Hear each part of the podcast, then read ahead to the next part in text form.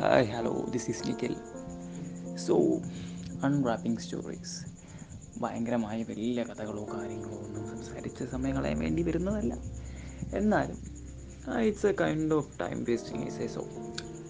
Okay, നമ്മൾ ഓരോരുത്തരും, അതായത് ഒരു ഏകദേശം ഒരു ടീനേജ് പ്രായം പറയുമ്പോൾ നമ്മളൊരു 18, 19, 20s, ഓക്കെ 22, 23, 24 ആ ഒരു കാലഘട്ടത്തിൽ ഞാൻ കുറേ പോസ്റ്റുകൾ ഇൻസ്റ്റയിൽ കണ്ടിട്ടുണ്ട്. ലൈക്ക് ആ ഒരു കാലഘട്ടം പറയുന്നത് നമ്മൾ ഏറ്റവും കൂടുതൽ ഫേക്ക് ആയിട്ടുള്ള ആൾക്കാരെ കാണുന്നതാണെന്നും അതുപോലെ നമ്മളെ കൂടുതലും ജീവിതം എന്തെന്ന് പഠിപ്പിച്ചു തരുന്ന ഒരു പ്രത്യേക കാലഘട്ടമാണെന്നെല്ലാം പറഞ്ഞു തരുന്ന ഒരു എന്താ പറയുക, ഈസി ജീവിതത്തൊരു കാലഘട്ടമാണ്. Lots of up and downs. But actually നമ്മളെല്ലാവരും അനുഭവിച്ച് നോക്കുമ്പോൾ it's kind of true, right?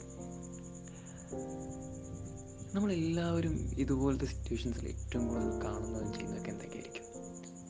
നമ്മൾ എന്താണോ അല്ലെങ്കിൽ ഏത് സിറ്റുവേഷനിലാണോ നമ്മൾ കടന്നു പോകുന്നത്, may be it's lots of happiness, അല്ലെങ്കിൽ ഏറ്റവും ഭയങ്കര ഡിപ്രസ്ഡ് ആയിട്ട് നല്ല ഡൗൺ ആയിരിക്കുന്ന സമയമായിരിക്കും.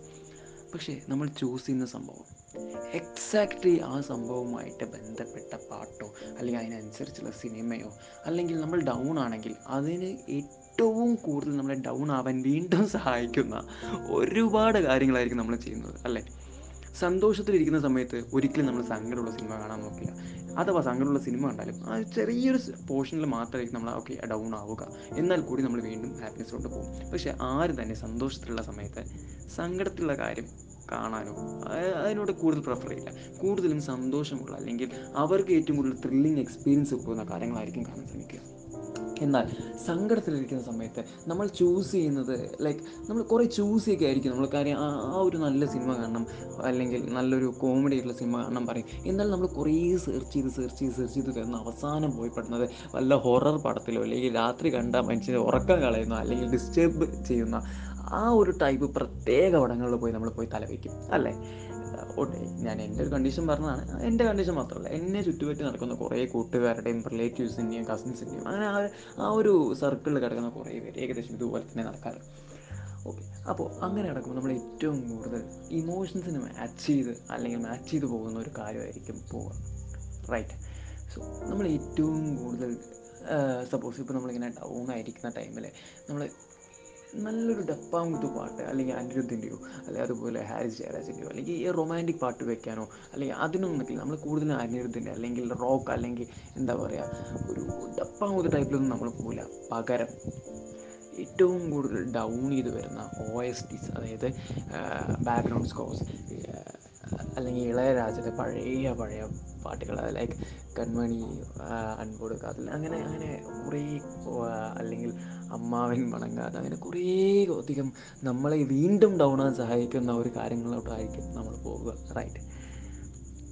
But every emotion has something called, ഒരു ലിമിറ്റ്ലെസ് ബൗണ്ടറീസ് ഉണ്ട് എന്നൊക്കെ പറയില്ലേ. ഏതൊരു ഇമോഷൻസിനും ഒരു ഉറക്കം കഴിഞ്ഞ് എഴുന്നേൽക്കുമ്പോൾ നമ്മൾ മാറുന്നത് ഈ ഓന്തിന് നിറം മാറുന്ന പോലെ നമ്മുടെ ഇമോഷൻസിന് മാറ്റം വരും.